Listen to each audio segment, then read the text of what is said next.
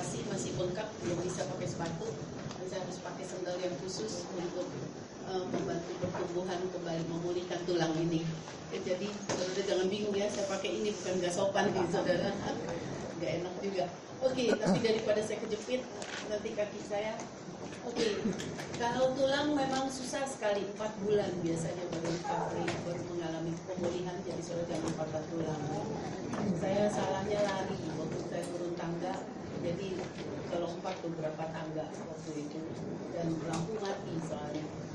Jadi akhirnya hmm, mestinya nggak patah, tapi saya masih bandel karena banyak nggak mau di schedule, udah pasang brosur, kata udah pasang banner, ya jadi saya ladenin juga. Saya nyetir akhirnya patah betulan oke nggak apa-apa.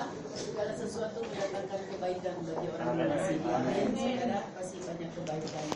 Hari ini saya diminta tema oleh Pak Sandi bisa tema. Di ibadah pertama ini adalah food and emotion yang kedua adalah food and character. Ya, ada kaitannya. Mari kita belajar tentang emosi. Saudara karena emosi itu penting sekali buat kita karena ayat juga berkata begini, diamlah dan tenanglah, ketahuilah bahwa akulah Allah. Ibu-ibu, bapak-bapak sekalian, kita baru bisa rasakan Allah Allah dalam hidup kita. Waktu kita quiet, gitu, waktu kita tenang, waktu kita tentram. Coba Anda dalam keadaan lagi kalut atau lagi apa namanya ya, lagi pusing, lagi stres, hmm? Anda akan merasa bahwa Tuhan jauh dari kita. Tapi waktu kita tenang, waktu kita diam, saudara, saudara bisa rasakan suara Tuhan sehalus apa pun, betul? Walaupun dia tidak bicara audible, dia tidak bicara bersuara, tapi sehalus apa pun kita bisa dengar waktu Anda tenang. Itu sebabnya, saudara, ayat berkata, diamlah dan tenanglah dan ketahuilah bahwa akulah Allah. Anda bisa dengar suara Tuhan sehalus apa pun sehingga Anda menjadi kembali tenang. Itu seperti siklus. Ya, ada lagu yang berkata I will be still. Aku akan tenang. Ya, walaupun ada badai apa pun. Nah, bagaimana kita bisa menjadi tenang? Saudara, di dalam keadaan yang nggak kondusif. Nah hari ini kita belajar untuk satu uh, dengan satu organ kita pernah ngomong dulu sepintas uh, slide langsung gambar khusus aja. Langsung gambar khusus khusus.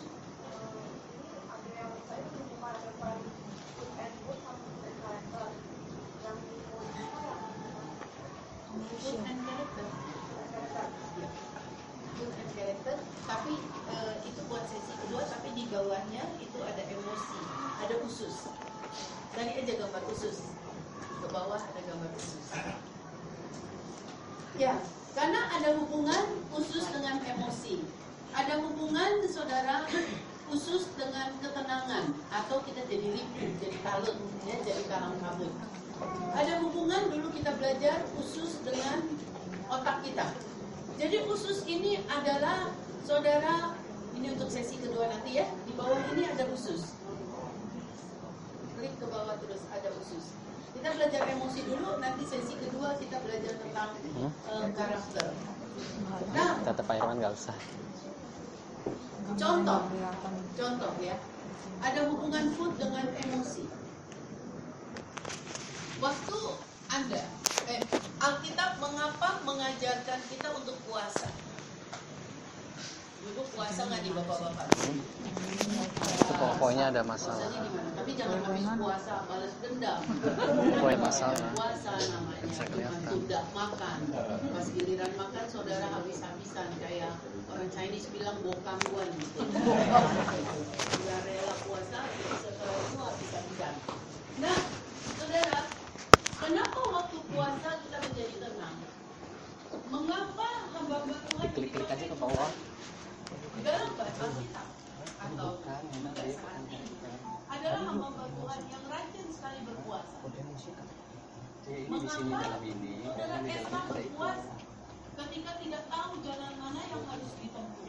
Waktu selesai dia berpuasa dia mengerti kehendak Tuhan. Saudara, karena tadi puasa itu adalah membersihkan usus saudara sekalian. Ya dengan Anda tidak makan, dengan betul-betul gimana ya untuk khusus. Ya, ini bagaimanapun mengatur mobilitas.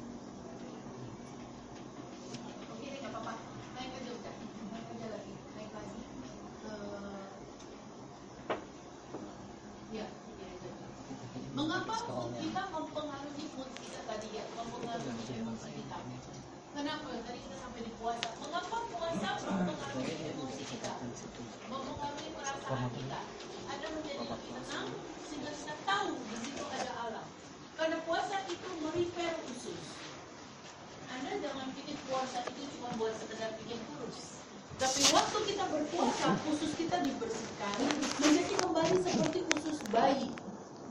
Ngerti ya? Anda bayangin nggak kotor kayak kita sekarang. Coba Anda endoskopi. Ini saya coba hilang sendiri di gambar.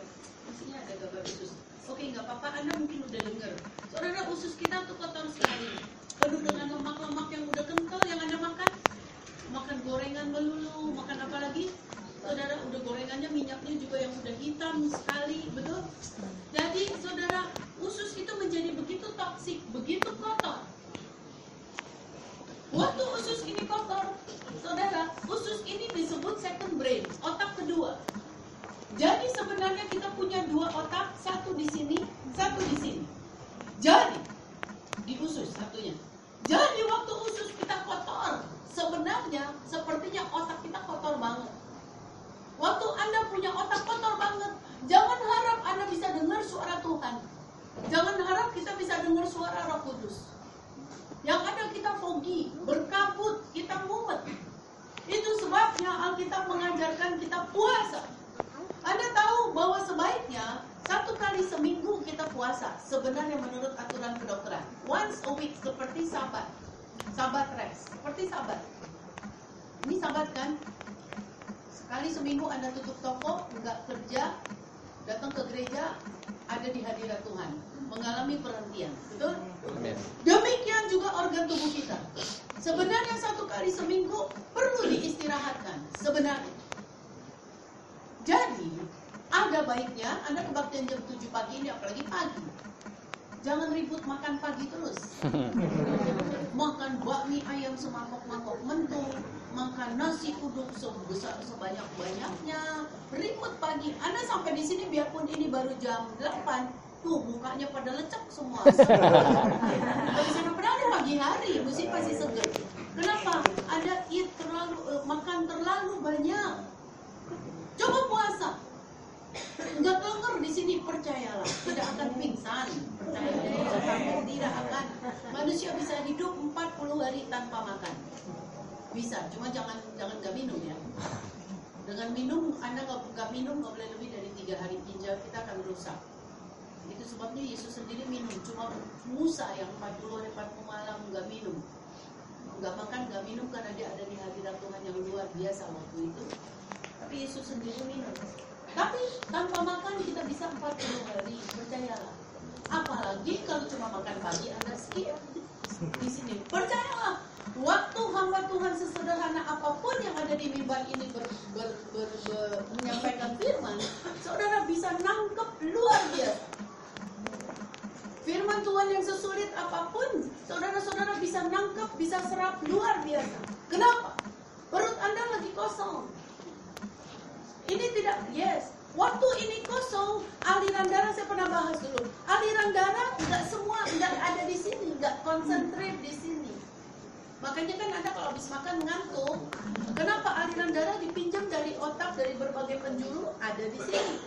Makanya habis makan kan ngantuk nih yang ngantuk kebangunan banget tadi makan. Lihat nih. Ya. Ngantuk. Makanya salah satunya cara bukan ditengkingin roh ngantuknya. Saudara coba punya punya kecerdasan sedikit, punya hikmat. Ya kosongin perutnya. Kalau ininya kosong, saudara aliran darah ada di sini ngumpul. Kalau aliran darah ada di sini, oksigen ada di sini, makanan ada di sini. Makanya kita jadi cerdas. Kita bisa jadi fokus, bisa konsentrasi. Mendengarkan firman sayang, waktu kan cuma sebentar kita ibadah. Dibuang dengan ngantuk-ngantuk sayang banget. Padahal firman Tuhan itu luar biasa.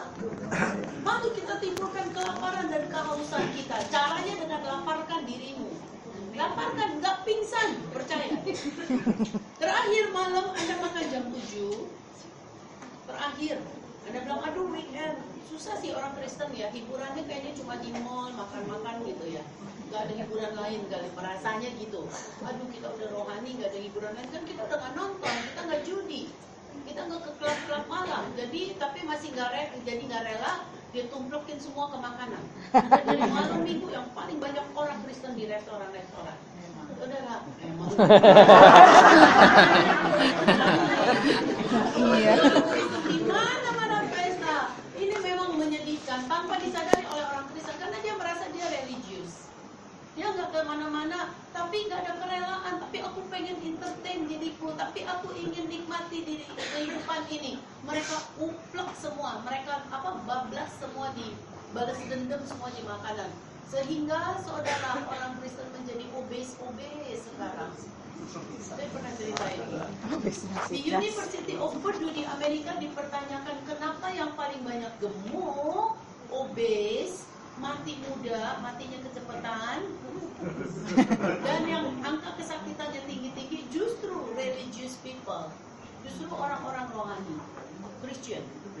Memalukan ya, kadang-kadang.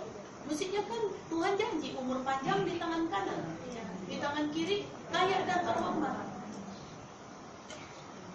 Tapi kenapa kita mati di tengah jalan? Dengan kemiskinan luar biasa.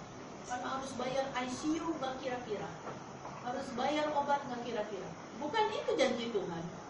Tuhan pokoknya jelas bilang, umur panjang aku mau di tangan kananmu, tapi di tangan kirimu kau masih punya kekayaan dan kehormatan. Pasti itu janji. Daud meninggal ayat Alkitab berkata di satu tawarik terakhir ayat yang hampir terakhir, saudara baca di situ. Daud meninggal waktu sudah putih rambutnya dan sudah suntuk umurnya, sudah tinggi umurnya dengan wealth and honor. Dengan kekayaan dan kehormatan. Saudara itu maunya Tuhan. Makanya saudara kurangi makan, makanya Alkitab ngajarin puasa. Anda tahu Benjamin Franklin berkata, to lengthen your life, untuk panjangin umurmu, lessen your meal. Kurangi makan. Justru terbalik nih Pak, Bu. Anda kurangi makan, Anda lebih panjang umur. Kenapa? Karena waktu kita makan dan makan dan makan, saudara pembakaran terus terjadi dong. Seperti mobil dipakai terus-terus pembakaran, mobilnya cepat tua nggak? Cepat jebol, cepat rusak, umurnya pendek.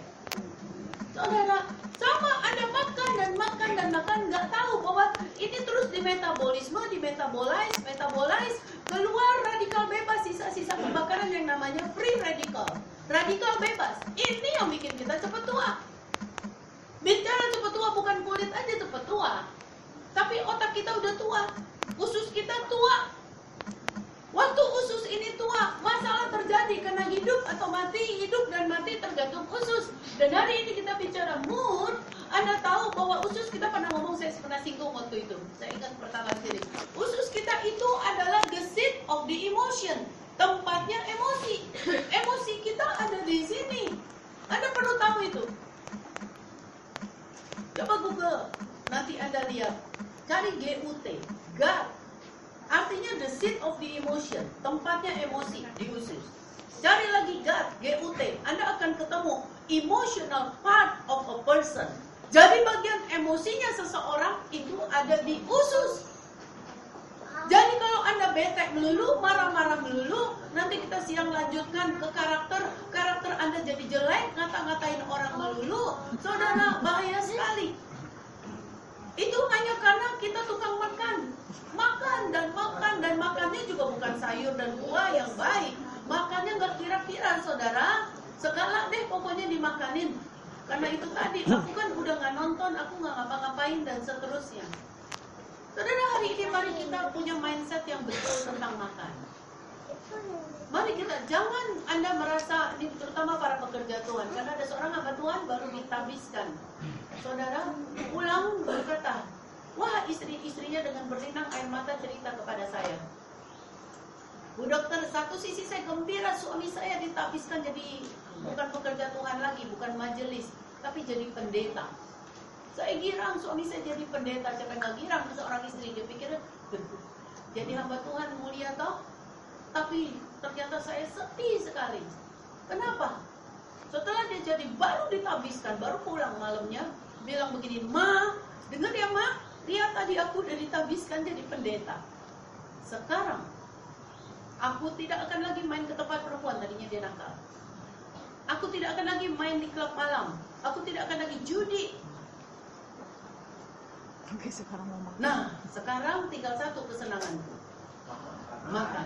Jangan larang-larang aku makan. ya. Karena ini yang paling halal. Singkat cerita dia makan jadi membabi buta. Ini mindset udah salah banget. Dia makan kepiting satu mentung, satu piring mentung. Pokoknya jadi dia lampiaskan. Ya dia nggak rela dong jadi hamba Tuhan kalau begitu mah. Sama aja pintunya cuma satu pintu makanan. Rootnya sama akarnya hawa nafsu.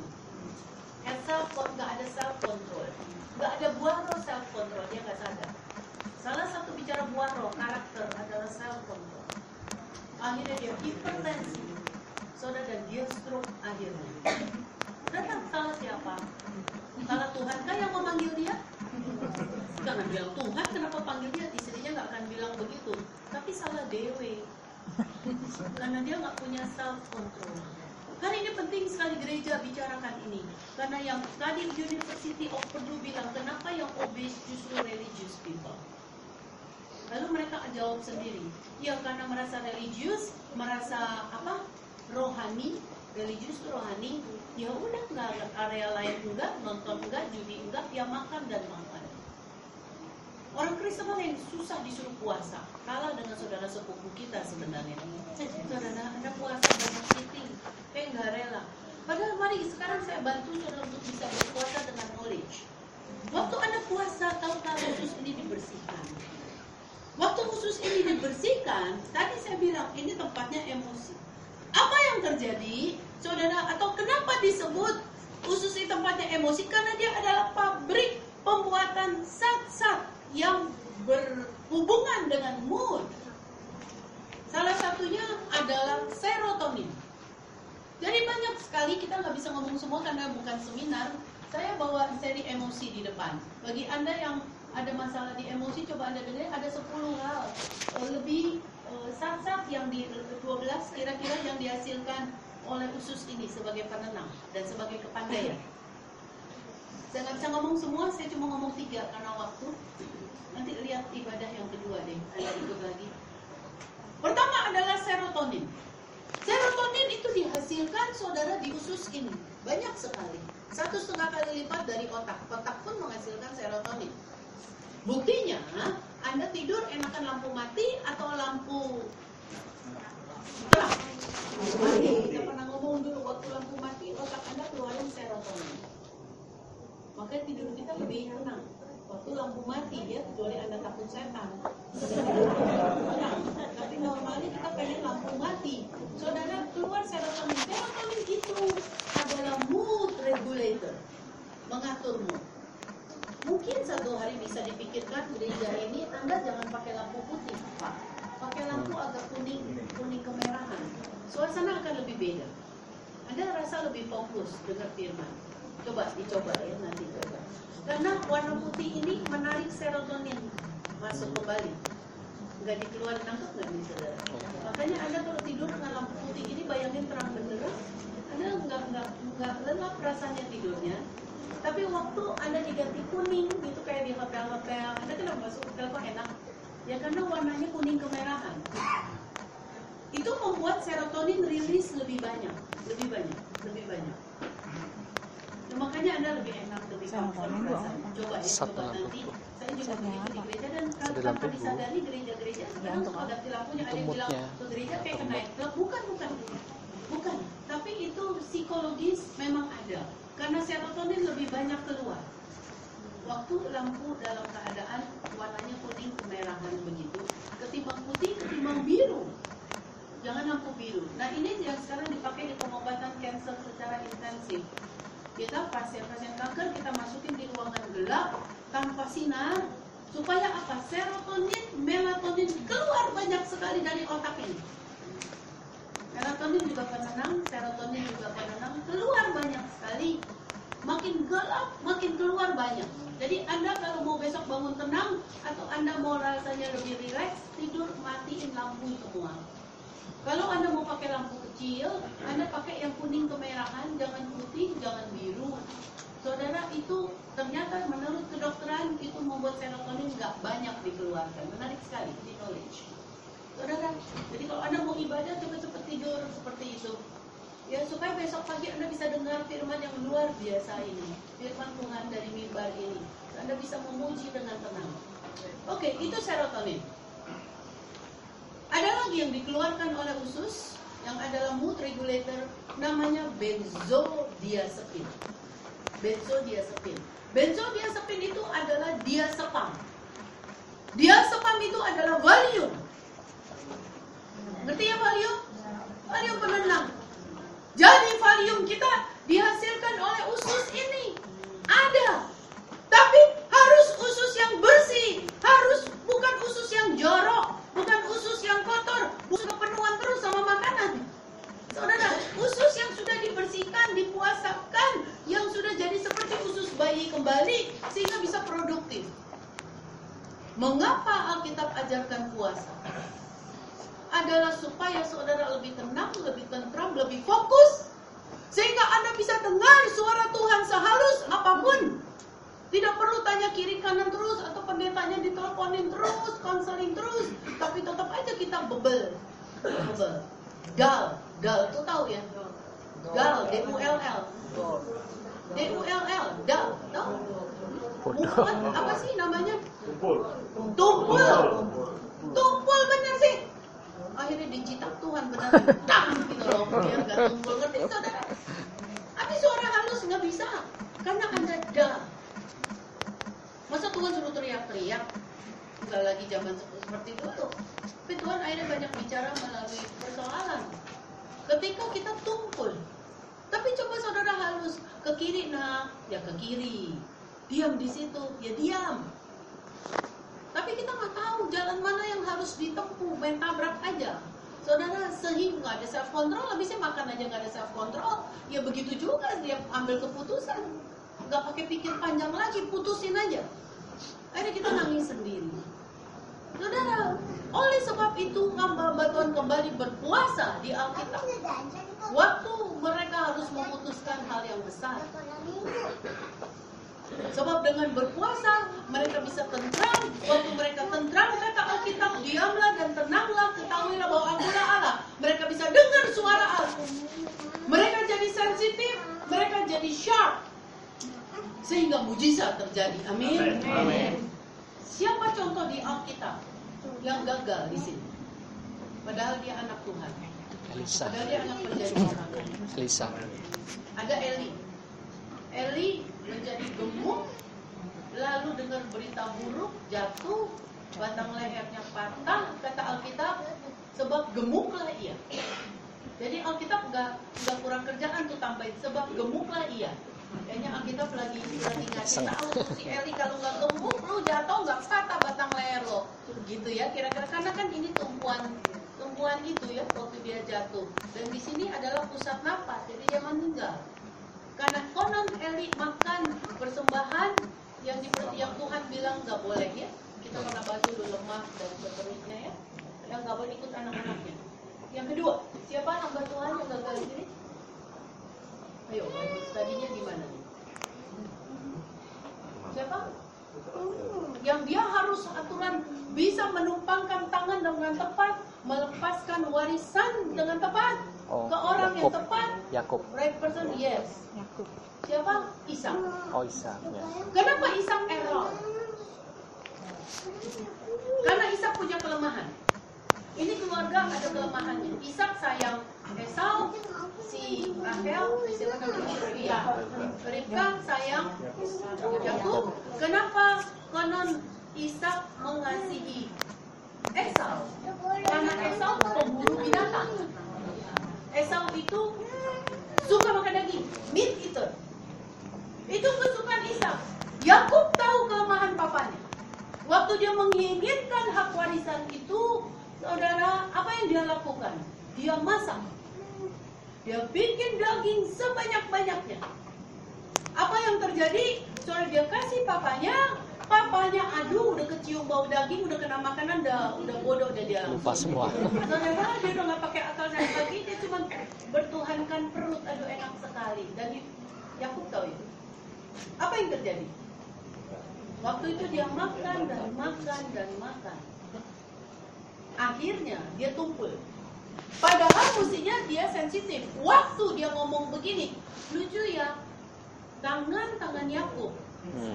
eh tangan tangan ya tangan tangan tangan Esau, tapi suara suara Yakub. Mesti dia stop sampai situ sensitif. Kalau dia punya self control. Atau dia short, dia tajam, pasti something wrong. Tapi dia udah bodoh amat deh. Karena terlalu berat daging di sini, oksigen di sini semua nggak ada di sini, dia udah terkantuk-kantuk, dia lemah, dia nggak bisa mikir, oksigen itu juga bikin dia tenang, bikin dia sharp, itu semua ada di sini. Untuk memecah makanan sehingga akhirnya dia bikin salah keputusan. Seharusnya hamba Tuhan yang baik, waktu ada acara besar menumpangkan tangan. Ronza bukan cerita di mimbar aja loh. Saya dengan anak-anak saya.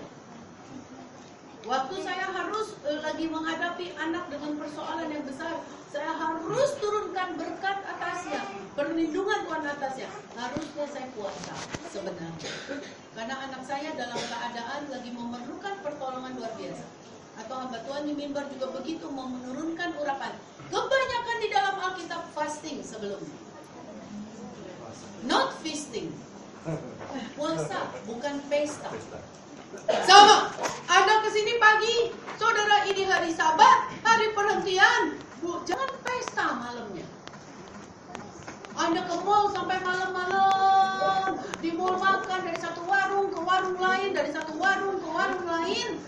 Ngerti ya? Satu restoran ke restoran lain terus. Pagi pun, ini juga belum turun di bawah tidur, saudara. Pagi pun masih lagi ambil nasi uduk segebung. Lalu saudara masih makan nasi a- apa ayam, eh, namanya ayam juga. Lalu lontong ayam, lalu apa bakmi ayam dan seterusnya. Lalu anda datang ke gereja.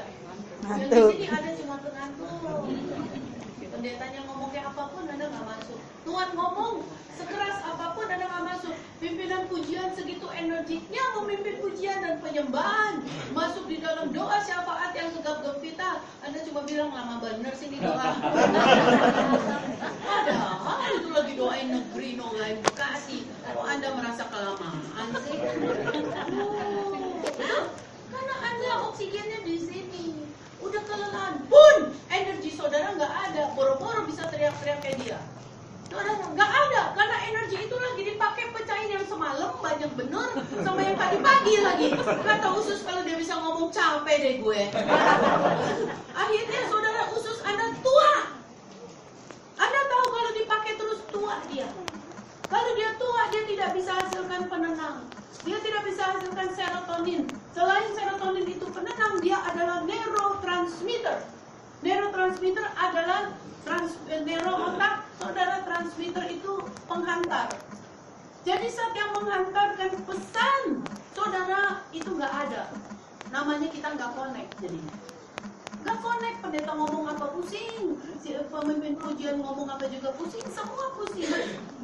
Karena neurotransmitternya gak ada. Ngerti? Karena usus kita kotor.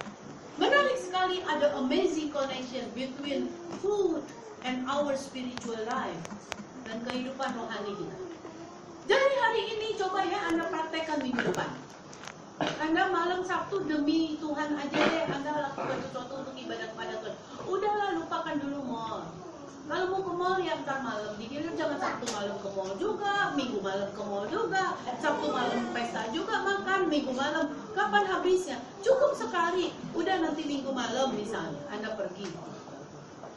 Jangan Sabtu juga. Minggu adalah hari ibadah jam 7. Anda harus berikan yang terbaik bagi Tuhan. Amin. Anda harus happy di sini. Anda harus bisa bersuara bagi Tuhan. Anda harus bisa dengar tajam suara Tuhan. Jam 7 terakhir Anda makan sudah. Terus Anda makan-makan lagi nanti. Seusai ibadah. Jangan makan lagi, pagi nggak usah, minum air putih aja. Anda akan lihat Anda lebih fokus. Coba ini tuh seminggu sekali untuk Tuhan. Kan kita semua perlu dengar suara Tuhan, toh? Amin. Siapa pun perlu, sangat perlu.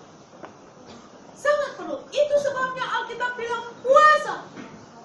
Supaya kita tahu jalan mana yang harus ditempuh. Dan kita perlu suara Tuhan kalau makan terus, nggak akan kita bisa dengar suara Tuhan. Percaya? Tidak akan. Karena semua oksigen ada di sini ini kita tumpul tadi. Menarik ya, hari ini ada namanya satu puasa 18 jam. Ya paling tidak ada puasa 18 jam. Itu puasa 18 jam adalah puasa eh ilangin dinner or breakfast. Kalau ilangin lunch, puasa 12 jam. Betul ya? Ilangin lunch, puasa 12 jam. Makan jam 6 pagi, makan lagi jam 6 sore. Makan siang nggak 12. Yang lebih efektif untuk membersihkan usus bukan 12, ada 18. Jadi kalau Anda makan uh, puasanya 18 jam, Anda makannya berapa jam? Eating window-nya berapa? 6. Oh, gini, jauh saya hitung. Enam jam. Sehari 24 jam. Berarti Anda puasa 18, jadi Anda makannya 6 jam.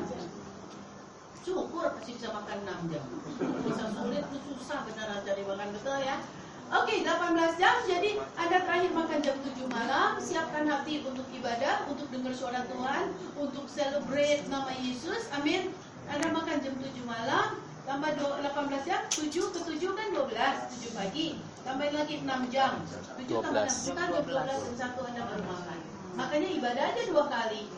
Namanya hilang deh. Anda double portion. Kenapa kok beli sama? Kok cepet-cepet beli? No, ini hari Tuhan. Gunakan waktu untuk Tuhan. Amin. Kan jam 12 Anda makan, Anda tiba-tiba makan pun Anda nggak jadi rakus. Tiba-tiba. Iya, Karena udah ciut kan ininya lambungnya ya Pak. Iya kan? Dan Alkitab bilang puasa mematahkan kuk-kuk perhambaan. Yang mau kurus cepet deh cara begini. Coba tiga bulan aja Anda tiba-tiba wah, wah pinggangku udah mulai kecil. Yes.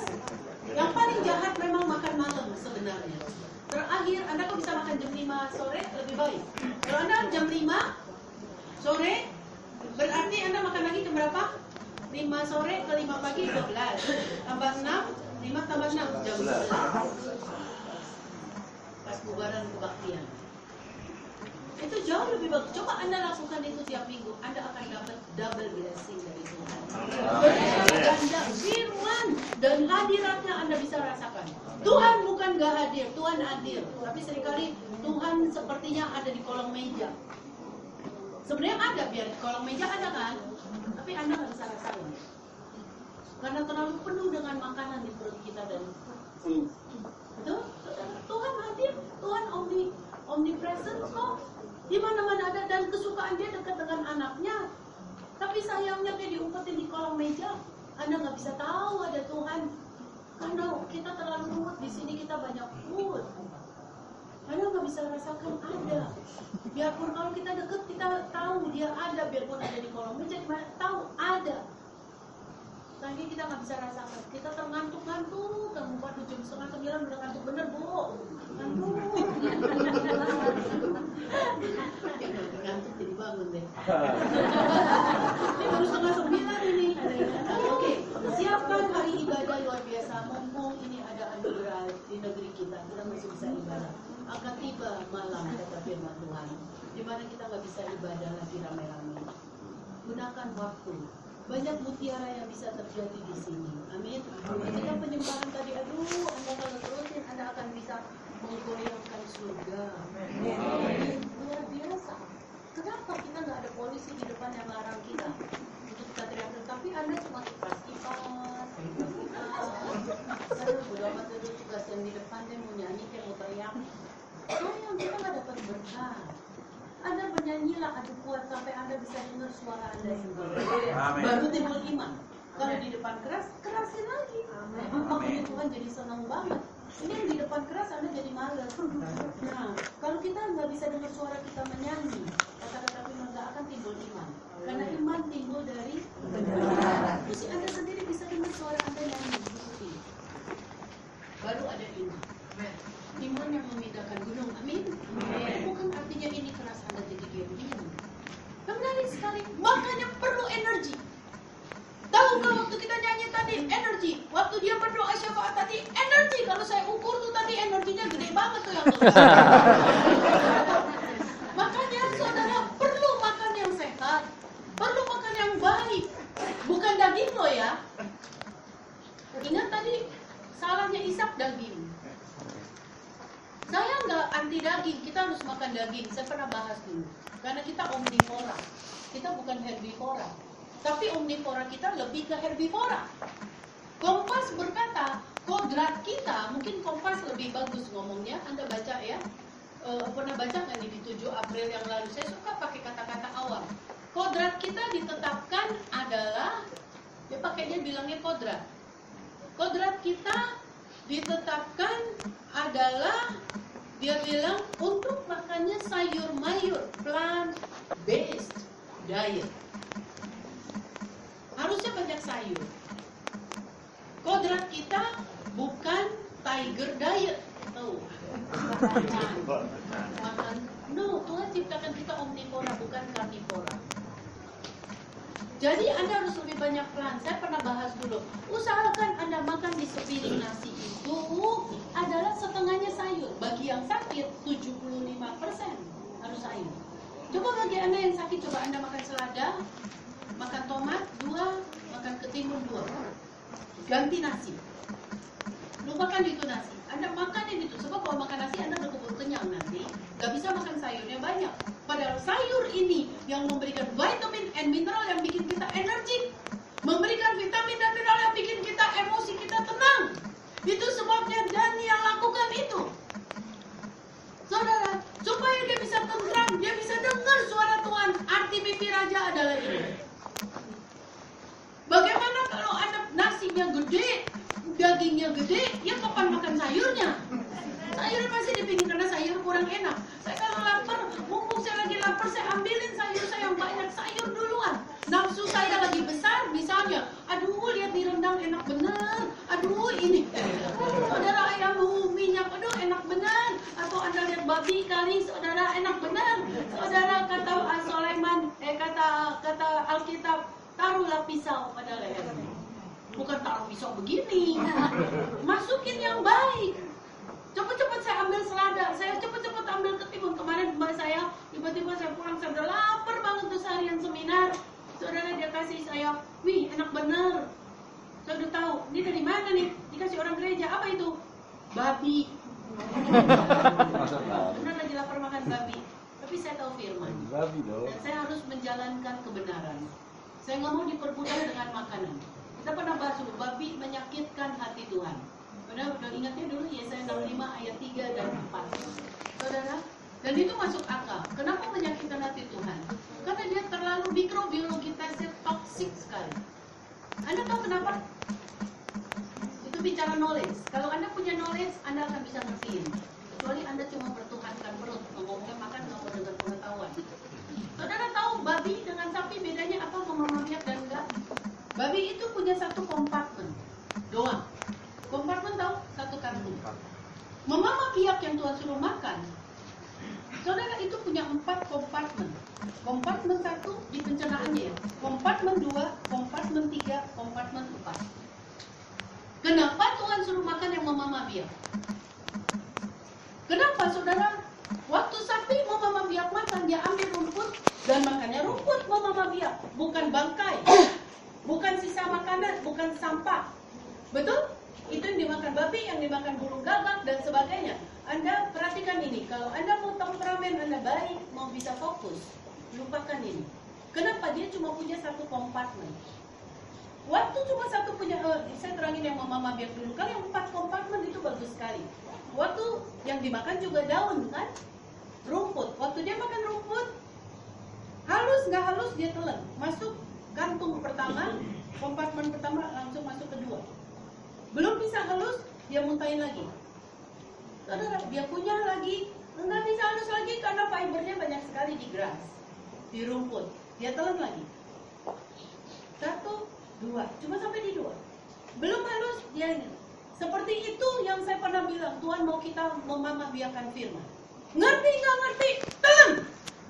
Keluarin lagi, renungin lagi, hafalin lagi gitu. Kayak tadi sapi punya punya lagi. Nggak ngerti juga, telan! Hafalin, keluarin lagi. Sampai satu hari. Ketika sudah dikunyah terus dia mulai halus, dia mulai pindah ke kompartemen ketiga dan keempat, sapiin. Nah, di sinilah terjadi nutrisi besar-besaran. Makanya saudara, sapi itu asal benar dia makannya rumput, sapi itu menambah darah. Betul? Satu on sapi, saudara bisa nambah darah. Bukan babi. Sapi itu ba- ba- banyak hal yang lain dan kalau dia makan rumput malah ada satu zat yang namanya conjugated linoleic acid. Dia anti cancer.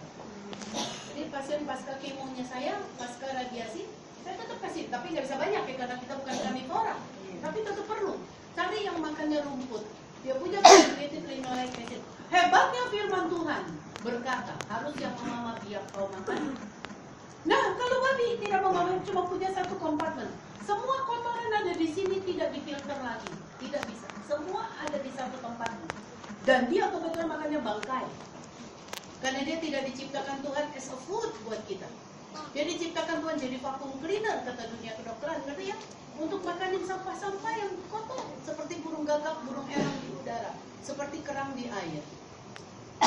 Silakan Anda makan juga hanya untuk memuaskan lidah, tapi hidup kita nggak jadi berkah. Sebab kenapa saudara capek sekali mencerna babi dan tubuh kita toksik dan parasit yang di dalamnya ini yang ada di dia itu akan bikin usus ini bocor. Anda nggak tahu usus Anda bocor. Yang Anda tahu, aduh aku bodoh amat sih. Aku kok duduk di jabatan di, di kerjaan nggak naik-naik. Karena kita nggak pinter. Kenapa kita nggak pinter? Karena toksin di dan usus kita bocor, toksin nggak ada yang filter. Toksin masuk aliran darah, naik ke otak yang ada Anda mumet, mumet. Yang ada kita nggak tenang, pengennya marah, katain orang, nggak ada etika. Mau gimana mau naik jabatan, gimana ada kehormatan kalau hidup kita kayak begini. Betul ya? Rootnya adalah toksin. Kenapa Anda suka marah? Kenapa kita orang yang nggak punya manner? Tahu manner? Nggak ada tata krama. Kenapa? Saudara baru kesenggol dikit aja mobil kita udah ngamuknya kayak apa? Baru dengar berita nggak baik aja udah gosip. Nggak ada etika sama sekali. Jawabannya toksin terlalu banyak di sini. Coba Anda puas. Waktu Anda bersih, Anda tutup mulut. Pasti kita akan mikir dulu baru ngomong. Penting sekali saudara kita menjadi pikiran kita bersih. Waktu Anda makan binatang, pemakan bangkai ini pun parasitnya sendiri bikin usus kita bocor. Namanya leaky gut syndrome. Leak itu bocor, gut itu usus. Sindrom itu kumpulan gejala. Orang-orang yang kumpul, kumpulan gejala dari orang-orang yang ususnya bocor, dia depresi. Tadi saya bilang nggak ada manner, nggak ada etika, nggak bisa fokus, mar- marah-marah. Lalu, saudara dan kalau itu bicara kejiwaan, bicara fisik, dia orang yang punya autoimmune disease sekarang banyak. Nih lupus psoriasis cancer dan seterusnya. Intinya ususnya bocor saudara sehingga toksin itu mempengaruhi sehingga dia nggak bisa tenang duduk kiri salah duduk kanan salah dengan kotor sana baca alkitab nggak bisa diam satu ayat dengan sabaran dia nggak bisa mama biarkan firman dia nggak bisa fokus pikirannya ke mana-mana Menarik sekali dari mana ada iman.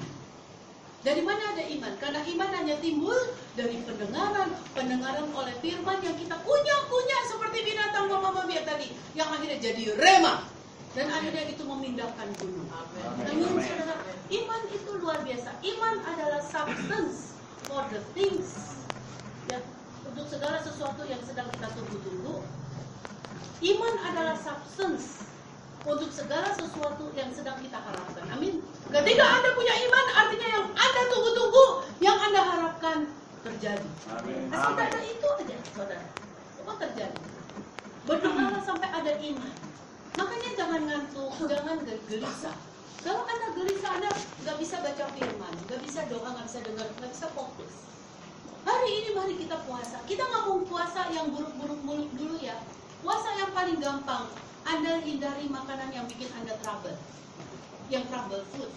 Babi, anjing, kucing, tikus, darah. Dulu saya pernah ngomong, saya tahu itu makanan saudara. Tapi saya harus bicara. Serius, karena ini mempengaruhi spiritual. Saudara, Anda mau percaya tradisi atau Anda mau percaya firman Tuhan? Tentu firman Tuhan. Betul? Tradisi itu diciptakan manusia. Saudara, dengan begini Anda sudah puasa. Anda sudah tinggalkan, toh masih ada makanan lain yang enak. Sama saudara seperti kerang. Saya pernah bicara dulu. Kerang itu penuh sekali dengan metal.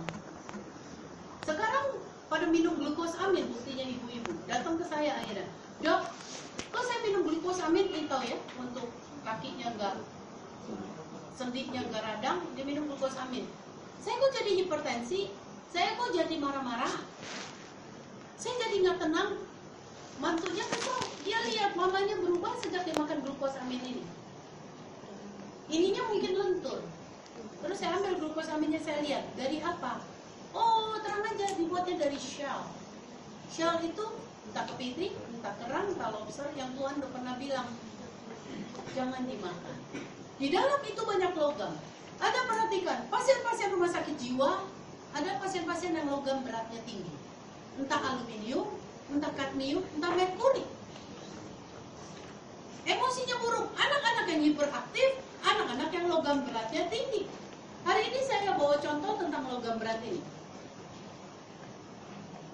Kalau pasien saya belum saya kasih rapotnya, kayak murid belum dikasih rapot dia masih anggap enteng sekolah. Ketika rapotnya merah, baru pada bangun semua mikir kan, waduh bagaimana nih uang sekolah mahal orang tua bilang kok anak ini merah terus nilainya. Sama pasien juga begitu. Sebelum saya saya tunjukin bahwa anda punya logam berat pakai alat ini, mereka ngeyel. Ah dokter, enggak lah, enggak apa-apa, enjoy life lah. Saya bilang ibu, kalau ibu mau enjoy life, bapak kasihilah dirimu sendiri. Dengan kita mengasihi diri sendiri, kita sehat, kita menikmati hidup. Betul? Dan keluarga kita juga menikmati kita sakit, siapa yang urus kita? Saya suka bilang ya, pasien sering lebih sakit daripada eh yang nungguin pasien sering lebih sakit dari pasien. Kemarin ada pasien kanker saya di seminar seharian. Saya sih biasa-biasa aja kanker juga, nggak apa-apa. Habis sebelum dia ngomong itu, dia nggak tahu suaminya bermandi air mata. Saya merawat kanker tuh, saya kesian benar sama bapak ini. Kenapa pak? Ya dia rewel, karena kan udah ketulang, sakit kan. Saya mesti urus dia, sakit tulang, dia mesti minyak kayu putih, betul? Sakit terus dia marah-marah. Suaminya sampai kurus. Si istri bilang nggak apa-apa. Langsung saya tembak dan ibu nggak apa-apa ya. Tapi ibu pernah pikir nggak keluarga ibu apa-apa nggak? Ibu belum mikir. Karena waktu ibu sakit, mereka se- selain bukan fisik aja, psikologis sedih. Saya lihat suami sedih banget. Dan ujungnya dia bilang biaya. Bapak treatment di mana? Indonesia. Di Indonesia aja udah jerit-jerit. Saya udah jual toko saya, saya jual segala macam. Anda tahukah waktu Anda sakit yang sengsara siapa? Pikirkan nih. Bagi Anda yang hidupnya nggak asal-asalan, pikirkan ini. Waktu kita sakit, saudara yang susah seisi rumah. Tapi kalau kita udah berusaha sehat, kita sakit juga. Tidak akan begitu seisi rumah. Mereka empati sama kita. Betul? Aduh mami, mami udah hidup sehat. Waktu saya patah tulang mami, udah hati-hati. Tapi kali ini kan saya menyesali diri. Aduh kasihan ya. Kenapa? Waktu saya saya tahan-tahan, saya nggak mau ngerepotin serumah. Saya mau jadi blessing buat rumah saya. Jadi saya tahan-tahan, saya ronsen sendiri, ini sendiri. Ah ini dia patah beneran, patahnya jelek lagi ya karena saya masih pakai sebulan kan. Mestinya tuh masih apa dulu, kelewatan juga deh saya. Jadi saya kasihan waktu saya telepon, kalau suami saya di luar kota. Saya telepon waduh mam, aku lagi meeting besar lagi dia lagi dipanggil bosnya. Tapi nggak apa-apa mami, aku pulang. Ya karena dia pikir saya baru kali itu dan dan saya biasanya benar gitu ya. Coba saya hari itu ke 10 kali teleponin dia. Dia ada mau meeting besar. Tentu dia akan grumble di hati, aduh mami, sakit lagi, sakit lagi. Aduh mami, betul saudara? Pikirkan ini. Belum kalau orang sakit pasti marah-marah. Yang susah siapa yang nahan marah? Keluarga. Keluarganya akhirnya yang sakit. Lebih sakit dari yang sakit. Saudara, ini rapot. Pasien kalau nggak digituin dia bilang, alah makan kerang nggak apa-apa. Makan. Waktu saya bilang, ibu makan kerang makan kepiting ya anaknya ya. Saya kasih lihat. ini gampang, saudara masukin reagen, saudara saya jadi warnanya biru. Terus saya ambil urin pasien, saya kocok lagi. Kalau tetap biru berarti nggak ada logam. Tapi kalau warna birunya berubah, berarti ada logam. Kalau berubahnya abu-abu, logamnya sedikit. Kalau berubah pink, logamnya banyak sekali. Dan itu merkuri biasanya. Kalau belum digituin, waktu dia lihat rapotnya merah, merkurinya banyak, baru. Oh iya, iya benar ya. Saudara, hari ini biarlah kita mengerti bahwa Tuhan menginginkan makanan yang kita makan yang dia sudah atur saja. Kalau yang di air, seperti saya pernah bilang, hanya yang sirip sisik, yang tidak sirip sisik kejijikan bagi kita. Sebab dia adalah pemakan logam. Kompas bilang dia water filter. Dia ambil kadmium dari aki-aki mobil yang bikin kita hipertensi. Terus saya balik ya, pasien yang hipertensi, pasien yang logam beratnya tinggi.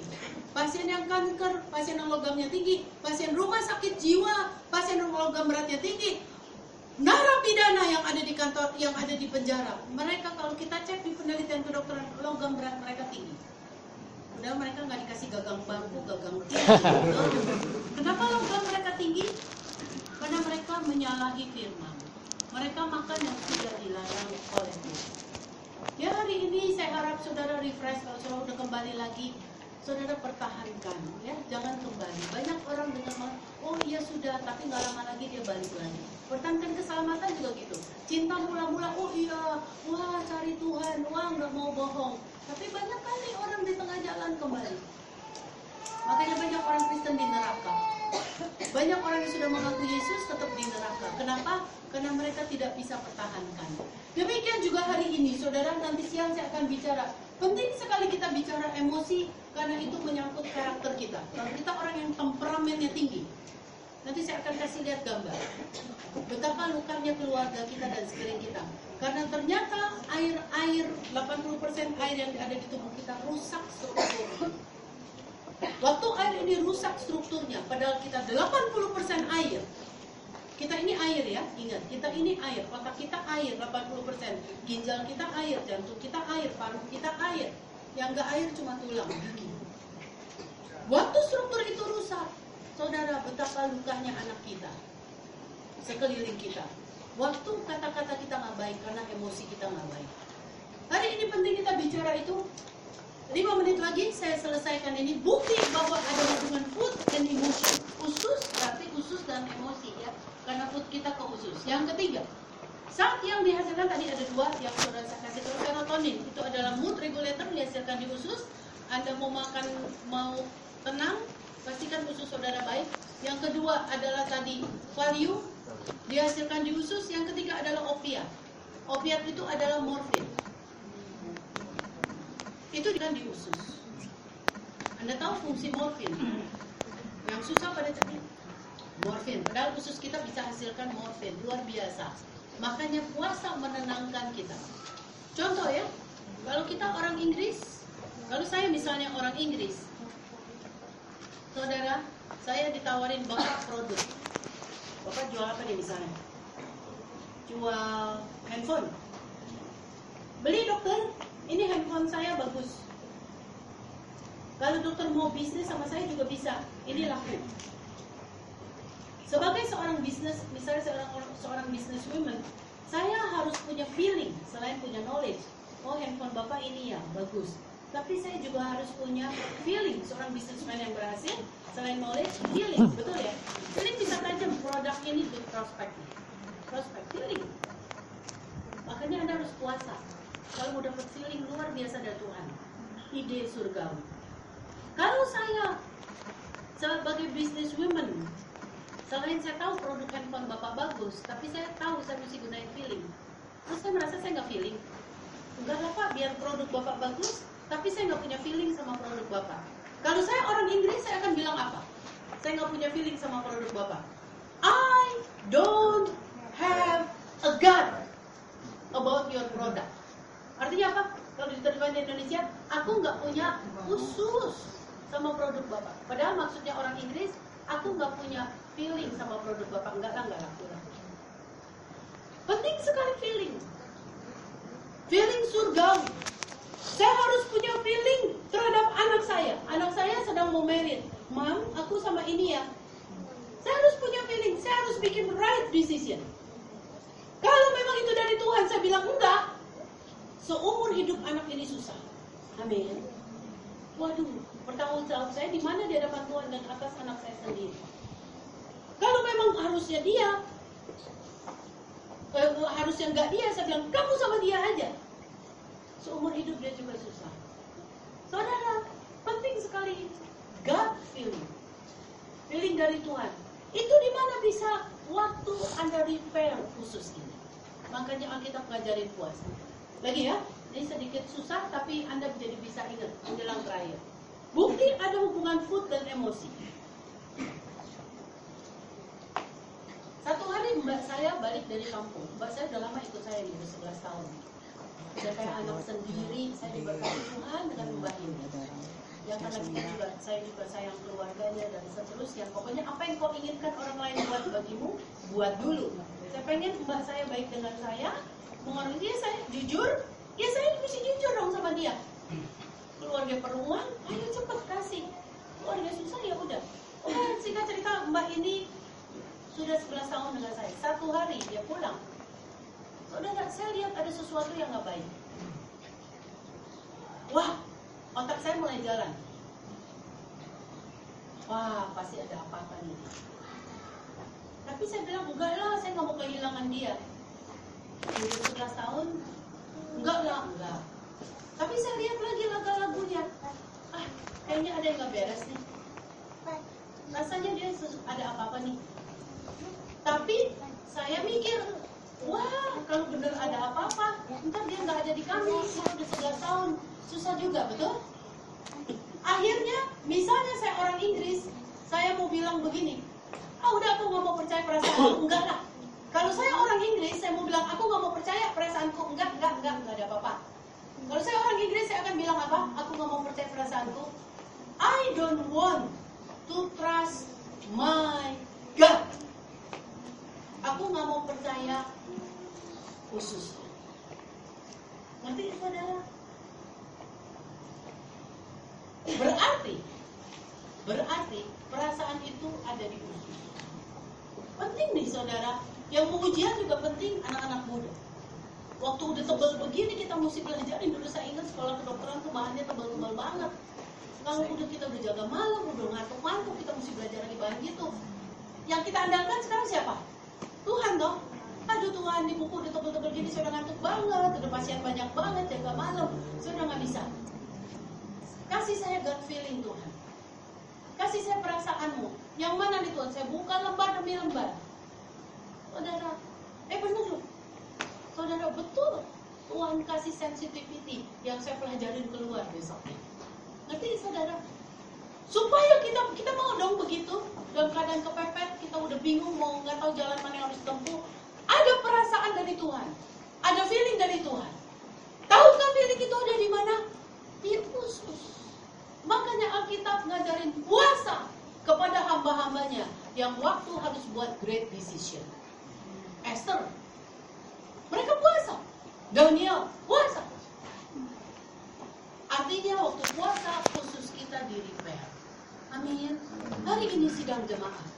Adakah Anda menghadapi sesuatu? Jangan makin makan. Jangan mak- makannya makin banyak maksud saya. Banyak orang lagi stres nggak ada kerja, dia makan dan makan dan makan. Tambah stres dan tambah tumpul. Anda tunggu. Anda puasa, di sebelah Anda ada Bible. Ada Alkitab. Anda pegang kuat-kuat Alkitab itu. Satu hari, waktu Anda buka-buka. Tuhan, aku udah kepepet banget. Tolong bicara Tuhan, bicara. Ya kita, Tuhan bicara dari mana? Kita nggak bisa dengar audible, ya dari firman dong. Makanya jangan pernah lepas dari firman waktu Anda puasa. Justru di saat itu kita lagi tajam sekali, tajam. Waktu anda ke bed, ke bed sedikit sedikit gitu, saudara, ayat yang kayaknya biasa-biasa jadi luar biasa. Amin. Itu namanya rema. Hari ini Anda ngerti ada hubungan feeling dan usus saudara. Usus saudara sangat erat hubungannya dengan food. Kalau Anda maaf ya, Anda makan babi, anjing, kucing, tikus, burung elang, burung gagak, dan darah yang Tuhan larang makan, usus Anda rusak. Karena usus kita tidak didesain untuk binatang berat ini. Untuk binatang pemakan buat binatang pemakan Bangkai. Bangkai. yang yang mikrobiologi tesnya kotor, yang haram. Tidak. Mobil yang saya pakai di depan tidak didesain untuk isi bensinnya di pinggir jalan. Betul? Dia didesain untuk isinya Shell. Saya ganti solar aja nggak bakalan bisa. Karena desainernya, manufacturernya, isinya suruhnya itu. Kalau saya nggak mau beli Shell kemahalan, saya jangan beli mobil yang didesain oleh pabriknya isinya Shell, betul ya?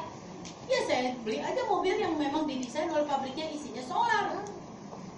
Ngerti? Yang isinya solar juga nggak bisa isinya ke premium. Nangkep nggak nih Bapak Ibu? Anda harus kembali ke Tuhan, tanya, ususku didesain isinya apa? Tuhan sudah bilang kepada Musa, untuk yang di udara semua boleh, ayam boleh, kita pernah bahas dulu. Tapi burung pemakan bangkai tidak. Kalau Anda mau burung gagak silahkan, tapi tubuh Anda toksik. Kita akan marah-marah. Betul? Selain kita tumpul. Demikian juga yang tadi di air. Jadi saudara hari ini, marilah kata Tuhan, pilihlah kehidupan. Pilihlah berkat. Pilihlah Jangan pilih kematian. Pilihlah berkat, bukan pilih kutuk, pilihlah kehidupan, bukan pilih kematian. Sekali lagi kita perlu memilih. Jangan marah dengan Alkitab, jangan marah dengan dokter yang ngomong. Sekali lagi itu ada pada pilihan kita sendiri. Amin. Mari kita memilih untuk umur panjang. Amin. Mari kita memilih kaya dan terhormat. Saya memilih itu dengan suami saya. Sebisa mungkin kita hidup panjang umur ya supaya waktu saat kita susah satu hari mami papi aku perlu dong aku perlu uang walaupun saya sudah putih rambut saya oh no problem nak kamu lagi susah ini kamu pakai mami papi walaupun walaupun saya pas-pasan saya nggak bisa pinjamin dia uang. Tapi alangkah senangnya dia mami papi aku lagi susah. Tolong bantu doa aku ya. Yes. Kita masih bisa doa nak. Kamu jangan takut amin. Jangan kita pulang masuk liang kubur sebelum tugas kita selesai atas keluarga kita. Amin. Gak ada yang doain mereka. Sampai mereka mencapai destininya, barulah kita masuk liang kubur. Amin. Musa meninggal di usia yang panjang. Matanya masih terang. Mata oleh orang Yahudi dijadikan barometer kesehatan.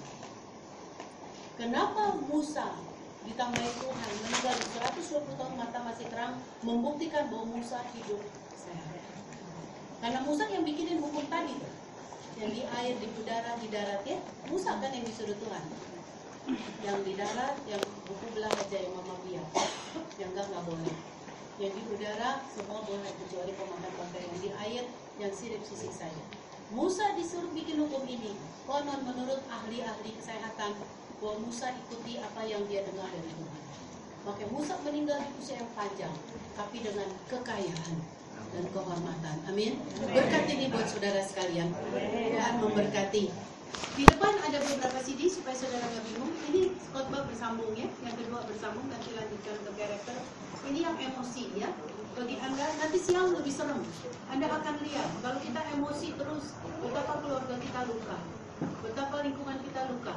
Dan saudara tahu ketika kita emosi terus, Alkitab berkata, musuh dekat dengan kita. Kalau kita positif emosi malaikat yang dekat ya. Lalu sekarang saya mau resep, dulu saya nggak bawa resep. Di depan ada resep, jangan bingung ada dua set resep dari sayur-sayuran gimana sayur kita jadi enak. Saya tahu susah makan sayur, tapi gimana makan sayur jadi enak. Lalu ada telur, ada ikan, Bagaimana masak telur yang benar? Karena saudara kita masak telur sering salah. Nanti siang mungkin saya ngomong ini.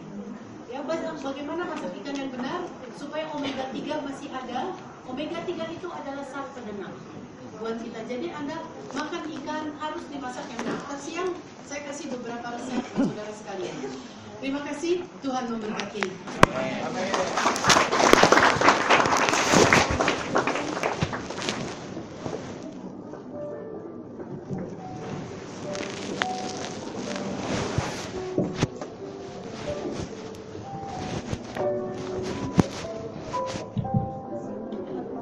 Bapak Ibu Saudara yang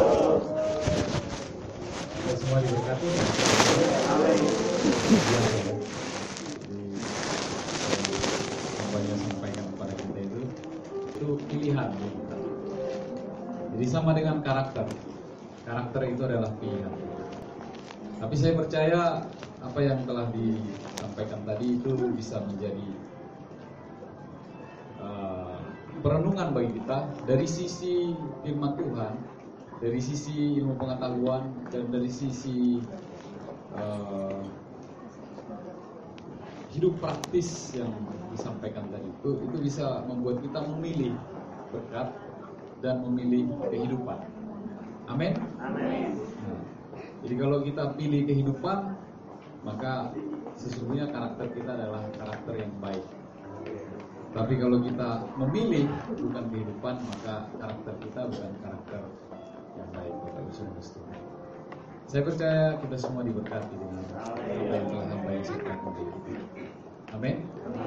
Nah ini luar biasa. Gereja kita, saya merasakan ya dari sekian banyak rangkaian seminar dan beberapa hamba Tuhan yang memang kita undang itu semua saya renungkan membuat satu rangkaian bagaimana Tuhan mau mengajar kita. Amin, Bapak Ibu Tuhan. Dulu kita pernah panggil narkoba dari apa gerakan Mencegah daripada mengobati di tempat ini. Sayang sekali yang datang waktu itu nggak banyak. Kasihan saya kira jemaat kenapa nggak mau ya datang mereka cerita bagaimana mereka bisa jadi narkoba, jadi emosional. Nah itu bahkan pada waktu itu yang datang itu beberapa udah sakit AIDS, HIV, dan waktu kita doain di sini mereka itu benar-benar merasakan hadirat Tuhan, pada merasakan luar biasa, pada tumbang di sini saya bertantangan. Kita pada waktu itu yang mendengar aja ya, tapi apalah gunanya kalau sudah terjadi penyesalan Bapak Ibu Saudara. Benar Ibu Saudara? Apalah gunanya kalau sudah penyesalan timbul? Waktu kita ke penjara sama halnya. Waktu kita ke penjara yang kita temuin juga bukan orang-orang yang yang tidak religius, orang yang religius. Setelah kita pulang dari penjara, minggu lalu salah seorang dari orang yang di penjara itu datang ke rumah saya. Dia sudah bebas. Sudah bebas dia datang ke rumah saya malam-malam dia menghubungi saya dan dia waktu saya tanya, "Kenapa kamu bisa masuk penjara?" Dia bilang dia membunuh atasannya. Kenapa? Karena dia meludahi muka saya. Lalu dia marah, lalu intip atasannya di pintu tol Bekasi Barat dan di situ dia bunuh atasannya. Itu yang tadi yang datang dari perut. Emosi, emosi yang tadi. Emosi. Saya dulu emosional Bapak Ibu Ini ada istri saya, baru-baru kami menikah itu gampang meledak tapi masih saya waktu itu pemakan segalanya. Kecuali bangkai. Bangkai pun pernah saya makan. Bangkai ayam sudah mati pernah gampang meledak. Tapi memang benar setelah memperbaiki cara makan apa yang kita makan itu wah nggak gampang ditipu oleh si iblis. Untuk menarik minatnya dia menghilangkan sukacita. Jadi emosi itu salah satu penghilang sukacita Ibu Saudara. Jadi kalau kita nggak merasa sukacita di rumah, awas-awas dengan emosi. Kalau kita emosi, awas-awas dengan apa yang kita makan dan kita masuk ke dalam mulut kita. Eh, ya perut kita. Amin Bapak Ibu Saudara. Amin. Kalau saya ngomong nggak terlalu percaya. Karena kemarin udah sering-sering ngomong pikir. Tapi kalau hambanya Bu Dokter Elizabeth yang bicara, kita pasti bisa terima. Amin. Ya. Paling yang datang kalau tadi nggak sarapan pagi lebih terima lagi. Tapi kalau udah sempat sarapan tadi, nah, bisa dapatnya cuma setengah. ya, baik. Kita semua diberkati dengan firman Tuhan. Amin. Mari kita berdoa bagi hambanya, kita arahkan tangan kita. Kita berdoa. Bapa di dalam nama Tuhan Yesus Kristus, oleh karena kasih dan pertolongan Tuhan dan kebaikan-Mu, membawa hambamu Ibu Dr. Elizabeth ke tempat ini menjadi bagian berkat bagi kami semua. Terima kasih Bapak kebaikan-Mu dan kami berdoa bagi hambamu. Kiranya Engkau menyertai dan berkati hambamu berlimpah-limpah. Kiranya Engkau memperluas dari pelayanannya. Kiranya Tuhan menyertai dan memberkati dia sehingga malapetaka dan kesakitan tidak menimpa hambamu. Bungkus hambamu dengan perlindungan kuasa darah anak domba Yesus Kristus. Bapagari hambamu dengan pasukan malaikat yang kudus lindungi dengan kuasa Roh kudus. Menyertainya ke mana pun dia berjalan melangkah untuk menyatakan kebenaran firman-Mu Tuhan. Dan berkati suami, anak-anak, cucu, keluarga besar, damai sejahtera dari surga Tuhan hambamu. Diberkatilah di dalam nama Tuhan Yesus Kristus. Sama-sama kita katakan. Amin. Haleluya.